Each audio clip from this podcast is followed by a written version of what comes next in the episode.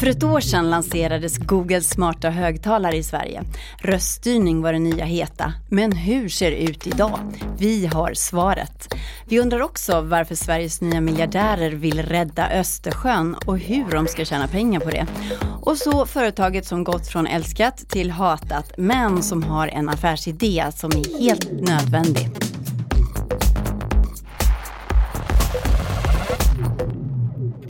Välkomna till Breakits podcast. Jag heter Katarina Andersson och i den här podden spanar Breakits redaktion om det nya näringslivet. Gillar du det du hör så snälla gå in i en poddapp och ge oss 5 stjärnor för det hjälper verkligen. Här kommer våra telegram. Varje år delar Kungliga vetenskapsakademin ut guldmedaljer till personer som har gjort framstående insatser inom näringsliv, forskning och samhälle. I år är det bland annat Spotify-grundarna Martin Lorensson och Daniel Ek som får utmärkelser ur kungens hand. Ek nobbar dock ceremonin och den efterföljande festen på Stadshuset här i Stockholm. Lite tråkig stil Daniel tycker vi på Breakit. Facebooks kryptovaluta Libra går inte alls så bra som techjätten vill. Valutan har pressats hårt från politiker och flera av de tunga bolagen som ska backa Libra har hoppat av. Visa och Mastercard till exempel. I veckan så grillades Mark Zuckerberg i 6 timmar av amerikanska kongressen. Och under utfrågningen så erkände Facebook-grundaren att satsningen kan komma och sättas på paus och inte alls lanseras nästa år. Snart ska svenska polisen få använda sig av ansiktsigenkänning för att jaga bovar. I veckan gav nämligen Datainspektionen en första tumme upp om att använda sig av den nya tekniken. Men innan myndigheten ger ett slutgiltigt klartecken så vill man veta hur länge polisen kommer att spara ansiktena i sin databas.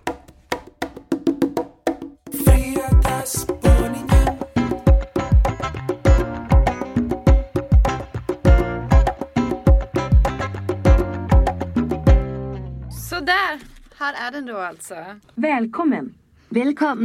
Välkommen. Hej Google, älskar du mig? Jag älskar dig mer än jag älskar att söka efter information. Och jag älskar att söka efter information. Ja, så här lät för ett år sedan när jag och Breakits reporter Tove Boström testade Googles smarta högtalare när den precis hade lanserats och vi på kontoret hade köpt den. Då gick det rykten om att Google siktar på att sälja 500,000 sådana här högtalare här i Sverige under året, alltså nu under 2019. Så hur har det gått med det? Hallå Tove! Hej! Du har verkligen gått all in på det här. Ja, verkligen. Nästan så här maniskt. Ja, men precis. Det är lätt att fastna ibland. Men för att backa bandet lite så var jag ju som sagt väldigt taggad när Google Home kom och kopplade upp den på kontoret och var redo att köra. Den glädjen dämpades ju ganska snabbt i och med att den inte fattade vad jag sa. Den kunde inte spela låtar riktigt och den svarade konstigt på frågor. Det var faktiskt väldigt trist, Tove, när vi inte kunde få någon att spela Breakits podcast. Hej Google, spela Breakit Daily på Spotify. Absolut, här kommer Rick Taylor på Spotify. Rick Taylor! Ja, man blev glad när det funkade, men det var inte givet att det skulle funka, om man säger så. Här är de senaste nyheterna. Oh. Från Aftonbladet Daily, klockan 6 idag. Nej men se! De har Aftonbladet Daily. Det är Aftonbladet och Sveriges Radio som har något special. Aftonbladet. Så när Breakit flyttade där i början av året, då glömde jag bort den faktiskt. Men nu har jag plockat fram den igen och är redo att ge ett nytt försök. Jag vet att Erik Wistberg till exempel, han är ju väldigt rädd för den. Han vill inte ha den i närheten för att den lyssnar. Nej, precis. Men så jag misslyckas lite då. Men det säger ju inte så mycket om hur det har gått för andra. Men hur många svenskar har de här högtalarna idag? Det kom en ny rapport nu helt nyligen, Svenskarna och internet. Och där så hade 5% uppgett att de faktiskt har någon form av röststyrd smart högtalare hemma. Jag är en utav dem. Ja, precis. Så frågan är om man använder dem eller inte då. Jag sätter alltid min väckarklocka. Jag sätter timer på ägg och pasta och sånt där. Jag lyssnar på nyheterna. Och så musik såklart, alltid musik. Så man använder den som en vanlig högtalare i stort sett. Men hur, när du har tittat runt då? För att det var ju också väldigt många företag som började bygga produkter på det här med röststyrning. Och att vi skulle kunna använda högtalaren för att nå deras produkter. Hur har det gått med det? Vilka har du pratat med? Jag pratade först med Patrik Syk som är chef för Podcast och Voice på Aftonbladet. Och deras podd finns som nykälla i Google Home och man kan få senaste nyheter med röststyrning och så. Då säger man bara så här, hej Google, spela Aftonbladet Daily. Precis. Eller spela Ekot då när det gäller SL. Ja, och de har ju satsat hårt på det här de kallar Voice First. Men enligt Patrik Syk då så kommer det dröja innan vi når dit. Var han besviken? Lät han besviken? Nej, men han sa så här, det är inget misslyckande liksom för antalet användare ökar men det går betydligt långsammare än vad de trodde. Och Sveriges Radio säger ungefär samma sak. Så det har inte riktigt gått som de hade hoppats får man väl ändå säga. Vad beror det på då att det går så här långsamt? Det finns lite olika teorier hos dem jag har snackat med. Dels att man kanske underskattar hur hög den här tröskeln är för att få folk att börja använda de här tjänsterna och kanske fortsätta också. Det är ju ändå ett beteende som man ska få in. Sen är det ju så att de här högtalarna som är smarta högtalare inte alltid är så smarta. Det har varit lite svårt att prata med dem och det kan ju få vem som helst att tappa suget om konversationen är dålig. Lägg till mjölk. Jag förstår tyvärr inte. Det finns ju många inkörningsproblem, barnsjukdomar som sagt. Ja, men jag tänker också på Icas röstassistent som jag gjorde ett reportage om förra året också. Eller om det var i år, fast tidigt i år. Vad vill du lägga till? Bröd och smör. Så just det du säger, att de inte riktigt funkar och inte är smarta. Men vänta, hon har ju ingen aning om vilket bröd du vill ha. Om du vill ha mörkt bröd eller ljust bröd. Nej, men precis. Förlåt, jag förstår inte vad du menar med hon har ingen aning om vilken bröd vill ha. Om du vill ha mörkt bröd eller ljust bröd kommer nu eller för nu kommer allt vi säger kommer inte under blom. Då blir det ju att man, varför ska man handla med den då om det blir, inte fungerar alls? Så det är väl en stor grej då att de måste bli bättre, de här assistenterna helt enkelt. Nu ska vi slänga av den här. Hej då. Ja, hej då. Så, nu går Monica och sover. Det blev ju inte den hitten kanske som alla trodde. Nej, det känns ju inte riktigt så. Och det känns också som att många, både de som utvecklade tjänsterna och de som började använda dem, blev lite besvikna över att tekniken och upplevelsen inte var bättre i och med att hypen var så stor innan. Men jag tror inte att det här betyder att det är dött på något sätt och jag upplever ändå att det finns tålamod och förväntan om att det här kommer att växa. Kanske inte en revolution då, men en stadig tillväxt i alla fall. Det spår Tove Boström. Tack så mycket för att du kom hit. Tack! Breakits podcast sponsras denna vecka av Kindred. Ola Aronsson heter jag är medgrundare på Breakit. Vi på Breakit har ju dessvärre bara funnits här i Sverige än så länge. Men med Kindred är det annorlunda, eller hur Sören? Ja, på Kindred är det annorlunda. Vår teknikavdelning finns i 10 länder. Från Sydney till New York. Så de internationella kontaktytorna är stora. Vi försöker hålla teamen lokala. Men många gånger har vi distribuerade och virtuella team. De måste ju träffas så en del internationellt arbete finns det möjlighet till för de allra flesta. Dessutom är alla våra kontor väldigt internationella med anställda från hela världen. I Stockholm till exempel har vi över 20 nationaliteter. Ni trogna poddlyssnare känner ju förstås igen att det är Sören Törnlund, utvecklingschef på Kindred som pratar. Hur stor chans har man då om man börjar se och få ett av de här roliga internationella jobben? Chansen är väldigt god om man skulle vilja testa att jobba utomlands en vända. Framförallt om man vill stanna ett år eller kanske längre. Många gör som sagt kortare resor för att jobba med den delen av teamet eller projektet som sitter på ett annat kontor. Framförallt i kritiska delar av ett projekt kan det vara väldigt värdefullt att jobba nära varandra. Och att ha träffats personligen kan vara ovärderligt ibland. Det låter klockrent verkligen själva upplägget att det finns. Det är liksom ett digitalt bolag men det finns också i många olika länder vilket faktiskt inte gäller alla startup- och techbolag här på stan och så. Tack så jättemycket Kindred för att ni fortsätter att stötta podden. Kul att prata med dig igen så.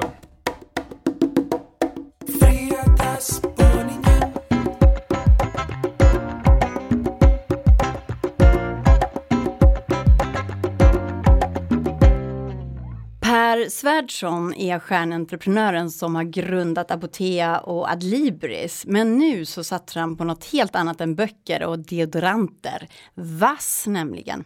För nu ska Svärdson rädda Östersjön. Välkommen hit Johanna Ekström, reporter på Breakit. Tack! Du, innan vi går in på exakt vad Svärdson ska göra med den här vassen, så är han väl inte den enda svenska miljardären som vill rädda Östersjön, eller hur? Nej, det är han inte. Det man kan säga först och främst är ju att det finns ganska många miljardärer i Sverige nu för tiden. Antalet har dubblerats sedan 2008. Det har vi lärt oss av våra kollegor. Exakt. Erik Wistberg och Johan Manuel Pettersson som har skrivit en bok om detta. Ja, i veckan kom ju då Sveriges nya miljardärer som vi var på releasefest för. Och en person som de tar upp i den här boken är ju Niklas Adelbert, Klarna-grundaren. I alla fall för de trogna Breakit-läsarna så är väl kanske han den som är mest känd för just impact och rädda världen-tankar. För att han har startat den här stiftelsen Norrsken. Exakt, han har grundat Norrsken och han har puttat in hundratals miljoner i den här stiftelsen då för att rädda startups. Eller inte för att rädda. Det vore något. Startup som ska rädda världen. Ja, han har puttat in hundratals miljoner i den här stiftelsen för att stötta startup som vill rädda världen. Så är det, ja. Så är det. Och då kan man ju undra varför han gör det här då egentligen, när han bara kunde dra sig undan och chilla när han hade sålt sina Klarna-aktier. Men exakt. Men han har ju själv berättat bland annat i den här boken och också vid andra tillfällen har han ju berättat att han nådde en riktig vändpunkt och han hade blivit riktigt, riktigt rik. Och han var i Las Vegas tror jag det var och hade varit liksom på en så här riktig shoppingrunda i stan och gick där med sina lyxpåsar och så kom han upp till sin svit på hotellet och bröt ihop. Han bröt ihop och började gråta? Ja, han har ju själv sagt att han har inte gråtit så mycket sedan han var barn. Så det var liksom fulgråt. Det är en ganska spännande bild att tänka sig i huvudet faktiskt. Hur en nybliven miljardär bara börjar gråta när han inser att de här lyxkassarna med massa fina varor, det duger inte. Nej. Var det då han kom på att han ville rädda världen eller hjälpa till? Ja, nej, men då kom han till en vändpunkt. Och han började omformulera sin syn på framgång. För nu hade han ju nått det han tidigare trodde var framgång. Men sen insåg han att det här gjorde ju inte mig lycklig. Och då föddes väl tankarna om Norrsken då. Men sen, jag vet faktiskt inte hur mycket han satsar på just Östersjön. För det var ju där vi skulle prata om. Ja, du blev lite sidetracked där av en fantastisk historia. Men det finns en annan entreprenör som verkligen satsar på Östersjön. Det är väl Niklas Sennström, eller hur? Ja, men han har ju en liksom stiftel, eller en välgörenhetssatsning också. Och en del av den är ju att rädda Östersjön. Och så det är ju liksom två ganska framgångsrika personer som nu satsar på att rädda just Östersjön. Och det är ju lite det här att man kanske gräver där man står eller vad man säger. För att det är ju två män då som också gillar att segla och är ute i skärgården med sina lyxiga båtar. Och ser ju själva då att Östersjön inte mår så bra. Hur når du Per Svärdson i allt det här också? För han... Börjar vi ju med. Ja, men exakt. Och då träffade jag Per Svärdson i veckan och han berättade om sitt nya projekt då. Det är ju, han kallar ju det, han har ju inte lämnat Apotea utan det här är ju hans helgjobb som han säger. Och det här föddes förra sommaren för honom, sommaren 2018 när det var den här extremhettan, extremvärmen och dels var han ute och seglade med familjen och det gick inte att bada för det var så mycket algblomning i Östersjön. Och det är ju liksom en giftig sörja av bakterier som faktiskt tar kål på hundar och små barn som fryser i vattnet. Så det är inte mysigt och på grund av torkan fick ju inte bönder tillräckligt med foder till sina djur. Nej, det minns jag. Man var tvungen att slakta till dem. Ja, exakt. Det var ju nödslaktningar. Och då tänkte han att men det finns ju så mycket vass. Det finns så mycket vass i den här sjön. Ja. Borde man inte kunna göra något här? Det där är en sann entreprenör. Ja, det är en bara sann entreprenör. Ser lösningar, möjligheter. Exakt, det är ganska härligt. Och då insåg han väl att han inte själv har den liksom, riktigt kompetensen kring det här. Men han samlade då ett dussintal forskare. De fick komma till hans kontor på Apotea. Och där började de diskutera det här tillsammans. Och sen nu jobbar de då vidare på två spår. Det ena är att samla upp massa vass ur Östersjön. Och tanken då är att när man samlar upp vassen så får man även upp fosfor. Och det är för mycket fosfor som gör att det blir övergött och algblomning. Så man ska helt enkelt ta bort den? Man ska ta bort något ur vattnet. Men man måste ju göra det här i väldigt stor skala för att det faktiskt ska ge någon effekt. Och så ska man göra djurfoder av det här då. För i och med klimatförändringarna så verkar det ju som att vi kommer få fler extremvarma somrar framöver. Så det kommer ju kanske bli... vanligare och vanligare framåt. Jag undrar hur mjölken kommer att smaka när korna äter vass. Ja. Om det blir någon annan smak. Ja. Det är en annan fråga. Fortsätt. Och sen så funderar de också på om de ska kunna börja odla musslor i stor utsträckning då och göra hundmat av. Mm-hmm. Och han tror att till nästa sommar kommer de ha en produkt som de kan testa. Men så vad är det som är så bra med att odla musslor då? Renar ja, men det är de samma, de renar. De tar också upp fosfor då i vattnet. Ah, okay. Det är ju lite kul det här då, att det är de här miljardärerna som är ute och seglar och nu vill de rädda Östersjön för att deras barn ska kunna ta sig ett dopp. Det är ju inte bara, som Per Svärdson sa, ja men man får bygga en pool istället för det går inte bara i Östersjön, men det är klart att det ligger en det är han råd med i alla fall. Ja, det är han råd med, men det ligger ju en vilja att förbättra liksom i det här. Mm. Och sen så tycker jag också en annan grej som jag tycker är lite spännande med det här är ju att det här handlar ju inte om välgörenhet. Nej. För om det är välgörenhet bara, då blir frågan hur mycket pengar ska jag satsa? Hur mycket pengar har jag råd att satsa på det här? Och viljan att satsa? Då blir det frågan. Mm. Men om man gör en affärsidé av det, att man faktiskt kan sälja det här vassen till bönder och tjäna pengar på det, då kan man ju växa hur mycket som helst. Mm. Det ska bli jättespännande att se hur det går med den här kovassen och musslorna. Vad tror du? Tror du att han lyckas? Han har ju lyckats förr. Han verkar ha ganska gott självförtroende i det här. Mm. Men samtidigt så vet han ju att om han ska lyckas göra något som verkligen ger en stor effekt, då måste han bygga något riktigt stort. Så han hoppas ju nästan att andra också ska ta efter och sno affärsidén så de kan vara fler som sysslar med det här. Som en person med klimatångest kan jag ju tycka, alltså jag blir glad när såna här personer som både har mycket pengar och mycket kontakter och makt också, att de faktiskt försöker göra skillnad. Mm. Du blir glad så in i vassen. Jag blir glad så in i vassen.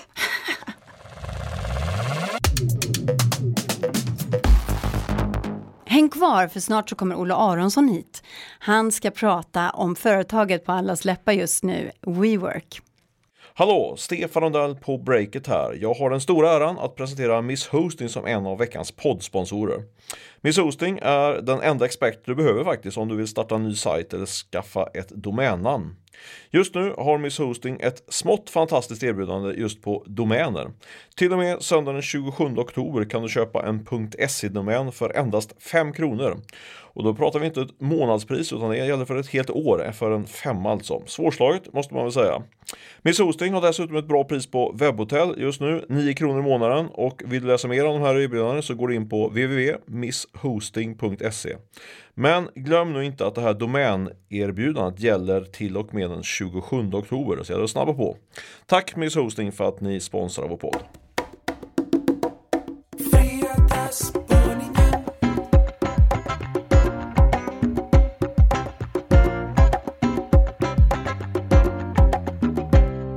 Nu så har Breakits medgrundare Ola Aronsson klivit in i poddbåset. Och du har helt plötsligt börjat bli en väldigt frekvent poddare. Ja, va? Det känns kanon. Särskilt när du har på den otroligt fin Lejonkungen-topp idag. Ja. Som verkligen förgyller studion, måste jag säga. Det är lite så här i cat-style kan man säga. Ja, men just i cat-style, exakt. För er som lyssnar kan jag berätta att det är en bild på Simba och Nala från Lejonkungen när de är små. Men du är här för att prata om din krönika som du skrev i veckan om bolaget på allas läppar, WeWork. Och det är ju typ det mest tragiska man kan läsa om i affärspressen just nu. Och också faktiskt det mest kittlande. Ja, det får man verkligen säga. Det är ju trist att WeWork är på väg att gå åt pipan. Säger upp massa personal och verkar vara ett finansiellt luftslott och så. Men det förhindrar ju inte att det finns ett visst underhållningsvärde i att läsa om alla knappa grejer som ledningen har gjort. Typ sparkat hundratals personer och direkt efter det bjudit alla på tequila och dragit in rapparen Run DMC för att köra en låt direkt efteråt. Men vad är det du tänker är mest spännande då, förutom de här kittlande detaljerna i hela den här historien?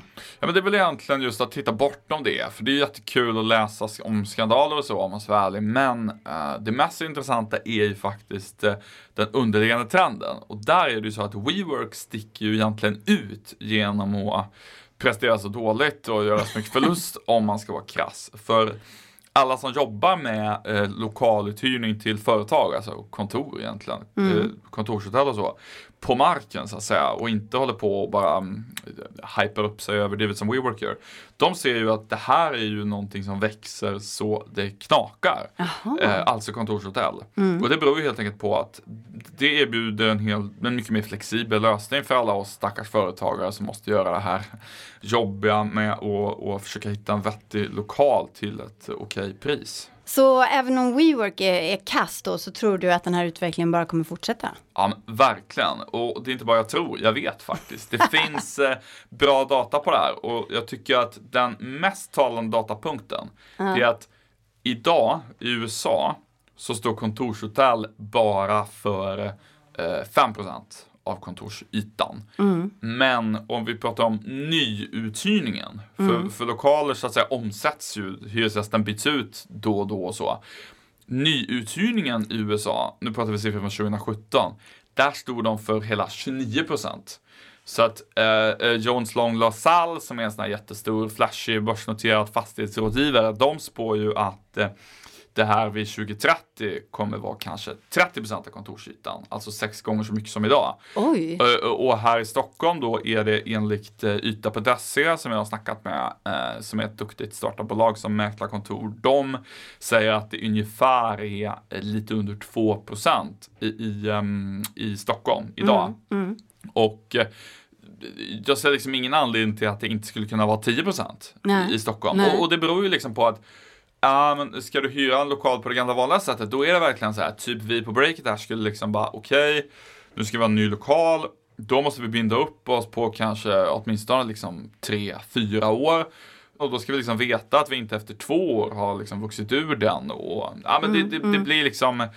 Det funkar inte, och där ser man ju att allt fler faktiskt större bolag också vill ha kontorshotell. Kanske dels för att man har liksom, man ska öppna en ny stad, men det är en lite osäker satsning, man vill inte binda upp sig. Men också, jag menar, vissa större bolag sitter ju med en massa kontrakt med tom yta för att de har sagt upp folk, kort sagt, och det är öde yta så att säga. Och där hade det ju också varit bättre med ett kontorshotell som man lite snabbare kunde skala ner, så att det är inte bara startups längre. Men då låter det som att alla entreprenörer nu har en guldsituation här då? Jag tror det kommer bli mycket bättre för i synnerhet mindre, lite mer oprövade men snabbt växande bolag, där det är mest osäkert hur många man kommer vara om 2 eller 3 eller 5 år. För de bolagen blir det ju kort sagt mycket bättre. Sådana som Breakit till exempel, som har, det är typ det tråkigaste jag vet, att leta lokal. Vi sitter inte på kontorshotell nu, men jag blir allt mer sugen på det, kan jag säga. Aha, spännande. Men du, skulle det kunna bli så att fastighetsbolagen och deras långivare då får lite mer osäkra villkor, och så leder det då, vi vet ju att bostäder förr har liksom lett till finanskriser och så. Skulle det kunna leda till det, tror du? Ja, det är intressant att ta upp det. Finanskriser påverkar hela samhället. När det går åt skogen så handlar det ganska ofta om att någon har lånat ut alldeles för mycket pengar till fastighetsbolag, kort sagt. Det är en väldigt vanlig orsak till kriser, ta liksom Irland 2008-2009 eller Sverige 1991 eller sådär. USA 2008. Ja, nej, exakt. Och där är det behöver inte vara bostäder, utan det kan absolut vara kontorsfastigheter som det händer med. Och det är klart att om vi får den här mer flexibla marknaden då, att hyresvärdarna helt enkelt inte alltid kan hyra ut på sig liksom 7 år väldigt bindande avtal, utan det blir kortare avtal. Då blir det ju mer osäkert för dem. Och det påverkar ju i sin tur då bankerna som lånat ut pengar till fastighetsbolagen och så. Det man väl kan säga där, för att nyansera det lite grann, det är ju dels att idag är det ju snarare så att kontorshotellen signar jättelånga avtal med fastighetsvärden. Och sen hyr kontorshotellen i sin tur ut då. Men själva de som äger fastigheten har säkert ett jättelångt avtal med Epicenter eller vem det nu är som är så att säga själva kontorshotellet. Men det är klart, själva kontorshotellet kan ju konka då. Men det man ska komma ihåg är att det är lite som det här med videosamtal till läkare, att det går ifrån 0 och inget till liksom ett par, 3 upp mot 5% av alla läkarbesök. Det vill säga, det kan ju vara jättestor skillnad för entreprenörer i centrala Göteborg om andelen som är via kontorshotell går från 1 till 8.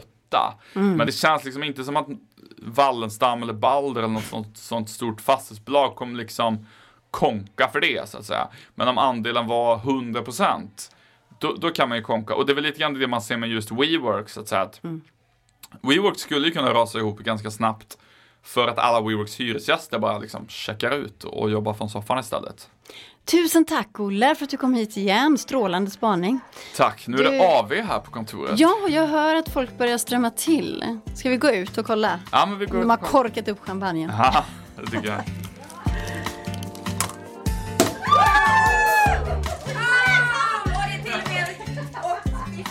Tack så väldigt mycket för att du har lyssnat på Breakits podcast den här veckan. Ansvarig utgivare för den här podden är Ola Aronsson. Jon Wahlqvist är poddredaktör och själv så heter jag Katarina Andersson. Och just den här veckan är det jag som har mixat podden själv, så jag ber om ursäkt om det inte låter riktigt lika bra som när vår ljudkonstnär Fredrik Nilsson gör det. Vi hörs igen nästa vecka.